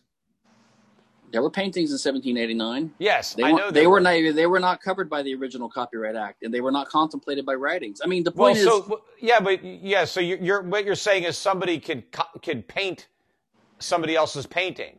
yeah, Yeah, but it, then you know it's not going to be identical because you're you know you're you're not you're just you're also having to paint it yourself. You're having to yeah, yeah. But but the copyright law, you don't have to be identical to violate copyright law. It could be substantially similar, or uh, Mm-hmm. or it could be a derivative work. So you can't you can't make a painting by hand even now of someone else's painting. That's a copyright violation. but they didn't consider it a copyright violation. No, it was ma- maps, maps, charts, and books. Hmm, So when when well when did they change it? later, decades later, maybe a century later. I mean, this stuff started getting worse with the Berne Convention in the in the 1900s. Uh, it's just at least we could go back to what Tom Bell calls the founder's copyright. Let's go back to 14 year terms, renewable once, and you have to register it. It's not automatic like it is now. Yeah, I mean, I, I mean, you, I would definitely agree with you that a simpler system that you know didn't apply, you know, as broadly as it does to the things that clearly um, are benefiting. Because look, if I'm a famous painter and people want my paintings, right? Uh, that doesn't necessarily mean that they're going to want somebody else who happened to paint something that looks similar to my painting if I didn't paint it myself. Now, what should be illegal, and would you agree with this? Let's say I am an artist and somebody else copies my painting and forges my signature on the bottom and sells it and represents it as if I did it and says, Um, this is a Peter think- Schiff original painting. I think and they're the- assuming I was a I was a you know talented painter that had a, a clientele. If somebody is going to make a painting and pretend that I painted it and try to sell it to somebody as if it was one of mine, do you think that should be illegal? I think I think theoretically, uh, potentially, that's a case of fraud on the consumer, and that's already. But it's also fraud on me because they're, No, it's not. No, it's not. But Just I have a, I own the market in Peter Schiff originals. No, you don't. You don't own a market. This is this whole. In, in my original work, I do. How could you say that? That you I don't own, own the market that- on my don't a- original? what does that mean to own a market? That's a metaphorical. No, that's well, it's of. well. Look, you know, it's if some if if if somebody is going to say yes, this is an original work created by Peter Schiff, you know, that's Well, you- only you- I can do that. If you want, if you want to say, look, Peter Schiff made a painting, and I and I painted something that looks very similar to it, and it's Well- by me, that's one thing. But Let, try let, to let me claim, let, let me give you two examples of that, of that case. So, let's suppose I want to impress my friends by by saying I have a Picasso. So I hire an artist to. I hire an artist to do a fake Picasso for me. Hold on a second. Yeah, yeah. I, I, I see what you're saying. Look, if, if I buy a fake on purpose, I'm not defrauded. Like if I buy a fake Rolex for twenty dollars in New York, there's no fraud. No, no, right, because you know it's not a real Rolex. But, but I would also say though that, you know, copying the design of a Rolex, if you make a watch that looks like a Rolex, Yeah. right? But if you actually write the word Rolex in it and you spell it correctly and you do it for the purpose of deceiving somebody, then that should be a violation. But if I you agree. just make the same style, you make Yeah. it look the same, um, you know, but of course, it's not going to be the same. It's not going to let. It's going to break after a couple of weeks. That's the problem No, with but- those but- with those but- fake so- Rolexes. So I would say that if you make, let's say you make a ten thousand dollar fake Rolex and it's really good and it's it's a copy that almost no one can tell the difference. As long as you don't deceive the customer, I think that should be legal. Well, and as long as you don't, is it shouldn't have the Rolex, you know, cop patented uh, No. logo on it. I have no problem with it. I think you can have the Rolex logo on it if you want to, as long as you don't lie to your customer, then you're not committing fraud on that customer. I, I know, but I think I think that so you're saying that nobody even has a right to their own trademark. That yeah, anybody that, that, that's just like def- it's like a right to a reputation. You don't have a right to a reputation. See, I, I would disagree because I do think, look, if I can create a brand where there is some status surrounding I know it has my value. brand. I agree. It has value economically. I agree. And, and, so not everybody can just take a Nike swoosh and put it on their tennis sneakers.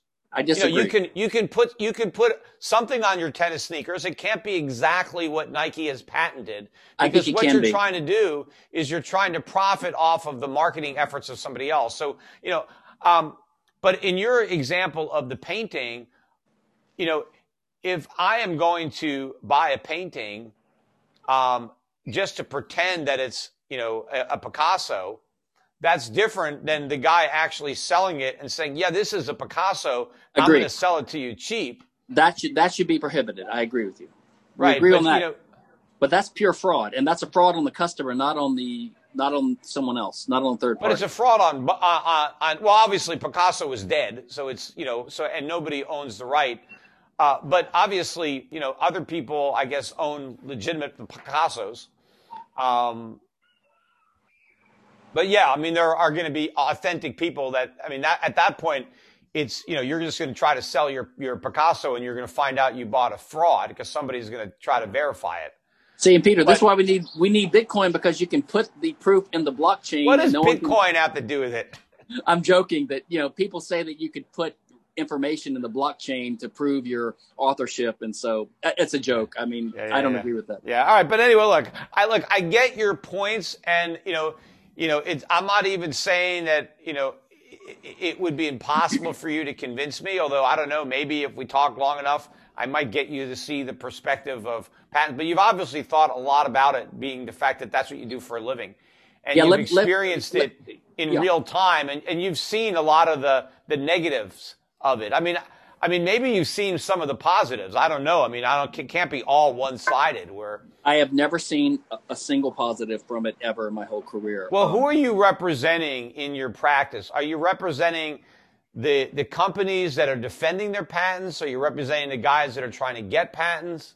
So I don't I don't do a lot of litigation. So I help them obtain patents, and primarily they obtain the patents to to have them in their war chest for defensive reasons. So like a large tech company or a mid-sized tech company has patents, they don't usually use them. They just sit there and they they serve as a warning to other competitors not to sue them because if you sue me, I'll countersue you back. So it's it's like an insurance policy. It's like it's a defensive measure. Mm-hmm. So it's but it's a waste because if there weren't patents in the first place, they wouldn't need this defense. So it's like my salary and all these patent lawyers, it's just a it's a dead weight on the economy. It's like a tax. Hmm. It's a tax on, and, and the price, it makes prices go up and it well, reduces innovation. I know, look, we had a very vibrant economy in the United States, you know, in the, the latter part of the 19th century and even the early part of the 20th century. I mean, we had a booming economy and we had patent laws and copyright laws. You know, we had the Industrial Revolution. We had tremendous innovation and invention that was going on in 1880s, 1890s, 1900, 1910 right? And we had patents. We had cotton. So it didn't inhibit the whole industrial it revolution. It did inhibit it. Now, are you saying that it would have been even bigger without them? Yes. I mean, but yes. I, I, mean, but is there a way to prove that? No. The counterfactual, because no. it was tremendous. I mean, I mean, remember who was who was the famous head of the patent that was like, oh, there's so many patents now that, we, that I can't imagine anything else being invented. Like everything that uh, can possibly yeah, be invented name, has been invented. Because well, that's how know, many I, patents there were. So, ironically, Thomas Jefferson was the first commissioner of the patent office, and Thomas Jefferson himself wrote a lot of things against the patent system. He said, like, you know, if I have a candle or a taper, he called it, and you light your taper off of mine, now we both have the flame. So you don't diminish my light by lighting your candle off of my candle. And he was using that to say that there shouldn't be property rights in ideas because they're like the flame. But then he was the first commissioner of the patent office because he was such an innovator himself. Congress didn't know who to yeah. appoint to it. but yeah, look, I think I look, I think there's arguments on both sides as to which you know, yeah, and, and and again, the the compromise is to have limited life for how long you grant it, and to have a, a, more strict determination as to what actually would constitute something that was innovative enough and new enough that it was warranted of a patent. Well, the, you know? the problem even there are lots of people that grant the theoretical case for patents like you, but even they can see that listen, in the real world, our only choice is to have a very clunky, inefficient patent system or to have no patent system. And between those two alternatives, no patents is better than what we have because the ideal one that they, they dream up in their heads is impossible. It'd be like well, saying, I mean, look, I, I, don't know. Maybe you're, maybe that's correct. Again, I haven't seen the data, but then, you know, you have two separate, um, things that we're considering. One is what is best for society as far as what will lead to the greatest amount of innovation and economic growth and shared prosperity, right? What, what is good economics? And then just the moral case of what is private property. Yeah. You know, you know, even if having no patents turns out to be better economically than having patents, does that make it right morally to say that somebody who uh, creates something does not own their creation? They don't I, I, own, you know, I, and, and, so that's a different argument. I, would say that if yeah. you if you if you take as a baseline a private property system with competition and with freedom to copy and emulate people, if you want to deviate from that and introduce this temporary limited restriction on the free market then the burden of proof is on you to come up with a study showing that it does improve everyone's welfare. And no one has done that. They haven't been able to do it. They didn't even try for like 70 years. But it's not really, is it really a infringement on the free market? Getting back to the case of a writer and, you know, I'm writing a, a book. Um, and I don't prohibit anybody else from writing anything. I mean, anybody in the world is free to write a book. I can't well, if, stop anybody from writing if, a book. If I'm just saying that if I develop my own book and my own characters, right? My own, I, I create the characters. I create this, this, this, this fictional world that you just can't write the same characters or, you know, you can't just copy the same book or just take my characters that I developed and, and incorporate them into whatever you're doing, that you have to come up with something on your own to compete with me. You can't, well, you just can't take what I've developed and compete. You gotta, you gotta, you gotta come up with your own, uh, creation and then compete well, against me with that. Tell people, hey, I've got a better story. I've got better characters. It's but, more but, interesting. But again, it's, that's like saying I have a hamburger restaurant. You need to come up with something different than a hamburger restaurant. I mean, no, no. Or, I mean, put, put it, no, put it this way. Put it this, put it, put it this way. Um, if you don't think it's an infringement or an impingement on the free market, why do you want to limit it to limited? T- why doesn't it last forever? Why don't you have copyright last forever? Why do you well, want to cut it off after a certain point in time if you don't think it at some point infringes on the free market and people's freedom? Yeah, well, I mean, the question is, um, after a certain amount of time, and you would think, you know, that something making, has been in the public domain for a certain amount of time that you know, it, that, that, that you, you no longer need that as to yeah, say, but, well, but, that, but that's not your moral. Yeah, I get, I get what you're saying. I mean, you're yeah. saying that, well, if, I mean, if I own a chair, I own that chair forever. And if yes. I leave it to my, if I will it to my kid and he wills it to his kid, it can stay in our family for time immemorial. Yes. And you're saying, why should I make a distinction between that type of property and an intellectual property like it's yeah, because you I, I get what you're saying. You and, recognize you know, that you recognize that it is a deviation from the free market, and you don't want it to go too far or too long, but you're willing to put up with it for a while. So it, it is a deviation from the free market. It's not a natural right. It's definitely not. A, mm. the found Locke didn't think it was a natural right. Jefferson and the founders did not think it was a natural right. They thought it was well, a they, limited, but they wrote it into the Constitution. Well, there were lots of things in the Constitution that are not natural rights. Well, they didn't give. I mean, they didn't give the federal government very many powers, right? The Fed, the Constitution uh, enumerates, uh, you know, very few powers to the federal government, and one of those few powers that is enumerated is issuing patents. So it's one of the few well, things that they actually wanted the federal government to do. Well, Peter, they didn't want the federal government to do very much. who wrote the Constitution? It was the guys that were the writers. Matt, well, Madison is the father of it, but I mean, yeah, but th- these are the writer. These are guys that wrote books. These are the guys that did inventions, like Jefferson. Of course, they're going to put in something that's going to benefit them. Well, Ben Franklin was there too, right? So, of course, he was an, another prolific inventor. But I mean, so of course they're going to put that provision in there. But they didn't know. Listen, let me just suggest one thing. I'm going to send you a link. The one thing you should read on this, if you're interested, I'll give you some some snapshot studies. But really the best book on this from your point of view is the book Against Intellectual Monopoly by Boldrin and Levine. It's a free they're free market economists. They've studied it both copyright and patent from almost every angle and it's just unbelievable what they how they debunk all these myths about pharmaceuticals and the light bulb and copyright and everything. So there is a, a good empirical case for deep, deep skepticism about copyright and patent doing anything positive on net for society. Mm. And, and I would be willing to concede that based on the way the system has evolved or maybe devolved, depending on your perspective, over the years, that we've gone to the point where it could have gone from doing good to doing harm. And yeah. that is generally the case, you know, with a lot of government I- intervention yeah. that it can initially do some good, but then after time, it ends up doing a lot of harm. And that may be the case. I mean, you're trying to argue that it never did good, that even from the very beginning, uh, it was a negative. It's just that it's now an even bigger negative. Yeah. And I don't know. I mean, maybe you're right on that, or maybe, uh, you know, it's just gone from being a good thing to a bad thing because of the way the system has been abused by government and the people who are rent seeking from government. I mean, clearly yeah. I can see companies, yes, every company wants to be a monopoly. I mean, people want to charge higher prices. Nobody wants competition. And to the extent that government can protect you from competition and grant you monopoly pricing, everybody's going to want that. Um, Except, you know, but, you know, one, one, one, one exception to that, like Tesla, about, I don't know, seven, eight years ago, Elon Musk announced that all their patents they're licensing to the whole world, and anyone's free to use them.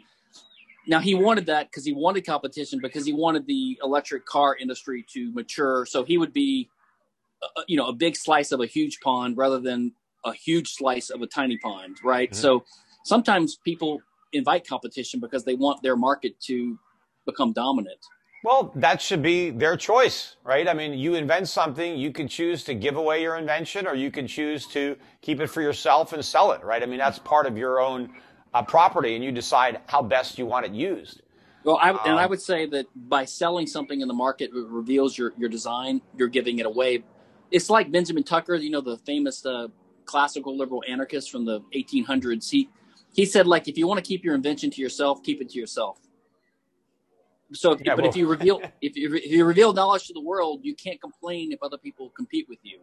I mean, trade secret law was what people relied upon before the modern patent system. Like, if you well, you know, here's the thing: if if those, I would agree with you. If there is no patent law, if there is no trade secrets or any of that copyright, and then people want to invent something and share it with people, then they know the deal. They know going in yeah. I can invent something, but you know, I, I, there's no way I'm, I, I know that I'm going to profit from it. I mean, if you want, they want to do that, but you can't change the rules of the game, you know, in well, the middle of the game. Them, we can change them at some point. We're not stuck with a bad system forever. No, no, no. You can change them proactively. You can say perspective, going perspective forward, right? You could say going forward, there's no more patents. I'd be so fine anything that. that. you invent, I, I, would, I'd be fine with that. Let's let's yeah. let's all patents that exist now they can they can terminate in 17 years. Yeah, yeah, yeah. Forward, we're going to have free market finally. Otherwise, yeah. you're depriving somebody of property without due process, without compensation. But if you want to run an experiment, because that's an easy experiment to run, just get rid of patents. Let's go without any new patents for the next 10 years, 15 years, and then we can see how we did. Well, you know, we're running. And then, because then we can always put them back. If, if, if well, innovation collapses sure. and nobody is willing to do anything. Well, we're running the experiment with copyrights right now because you, I mean, I'm sure you're aware that copyright doesn't work anymore. There's the internet and there's encryption. Well, yeah, there, I know. Look, and look, you know, the copyright laws, you know, are they in effect in China? No, I mean, I'm, you know, I mean, you know, you get all kinds of stuff. Here. Yeah. Dude, I can get I can yeah. get all your books right now for free from b-ok.cc right now. Yeah. Now, and, and, and the thing is, for me, I'm fine with that. I barely made any money, you know, off no, my but, books. But my even point though they is- were New York Times bestsellers. But, But my point is, right now we live in a world where there's effectively no copyright enforcement, and we still have a proliferation of artistic and creative works. I mean, do we have a shortage of books right now in the face Hmm. of rampant piracy? Do you think we have a shortage of books? There's like 10 million well, at least, right, but you're but but but at least there's some protection. I mean, you're saying that if we had none whatsoever, think it would be Well, just as vibrant. We, have we have no protection right now. We, I mean, there's piracy is rampant. Movies are still made, music is still made, and books are still written, even though people around the world copy them by the 1000000000s Mhm. So we're doing the experiment already, and my hope is that we will do the experiment with patents when 3D printing becomes mature, and and just like the internet is helping people to evade copyright law, um, 3D printing will allow people to evade patent law because you can just make whatever you want without permission in your Yeah, basement. did was it? Were you the were you the guy that told me that one of the reasons that the movie industry was developing out in California was because they wanted to avoid uh, Edison's patents, and they, Yes. they, they, they and so they wouldn't know what was going on three thousand miles away. Yeah, well, because the, the court system was different back then. So yeah, they were doing it partly to to evade uh, copyright and, or patent lawsuits.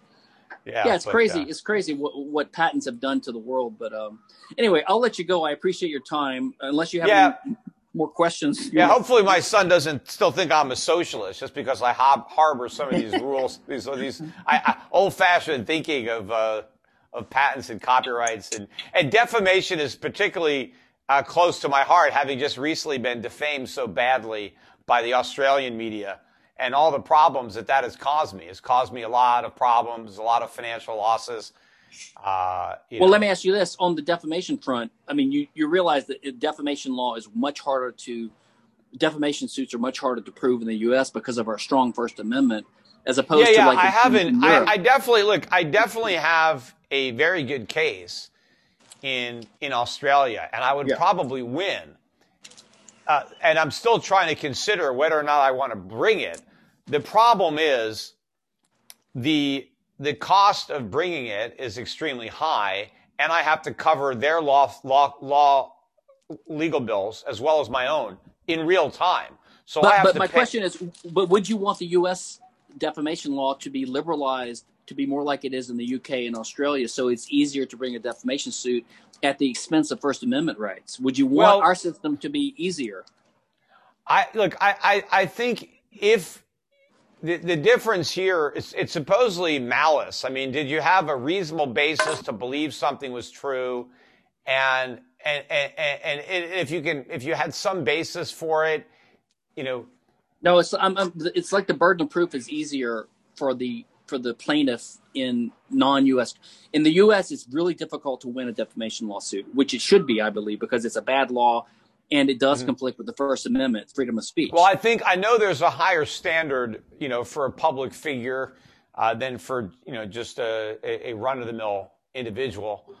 Um, as yeah, far but as my question is, is so, concerned. but would, but would I'm you not want, look. Would you want to strengthen defamation law in the U.S. to make it I don't know. I don't know enough about the information, the defamation statutes, uh, to really know whether or not I think our laws are better. I know that in Australia they're thinking about liberalizing theirs so that they have fewer lawsuits. I mean, that's something that they're talking about.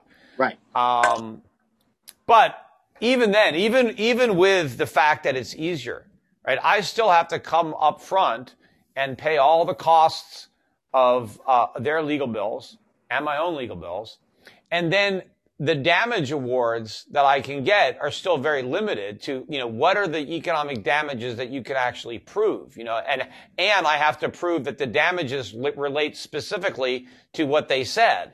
And so it's still not that easy. You know, it's like, okay, you lied about me and you said things that weren't true, and now I have some damages. Well, is it, can I actually prove that but for those lies, I wouldn't have these damages? And was there any truth to those lies that they could say, well, it wasn't the lie that caused the damage. It was this one little piece of thing, is the one thing that we got right that caused the damages, not the, the 10 things we got wrong. I don't know. So it's not an open and shut slam dunk. I mean, these are still difficult cases to win and they're very expensive. And in the meantime, you know, what they threaten to do is, oh, well, if you're going to sue us, then we're going to put out more uh, de- defamatory information about you, and we're really going to turn up the heat on you uh, over the next two years while this lawsuit is going through the court system. And so then they threaten to make it even worse for you when it's like, hey, if you just let it slide, you know, we'll be quiet and we won't, we won't, we won't, we know, hope maybe the damage will go away, right? We'll, we'll shut up, you know. So, you know, it's still, it's not a slam dunk, even in cases where uh, it, it's easier on on the plaintiff.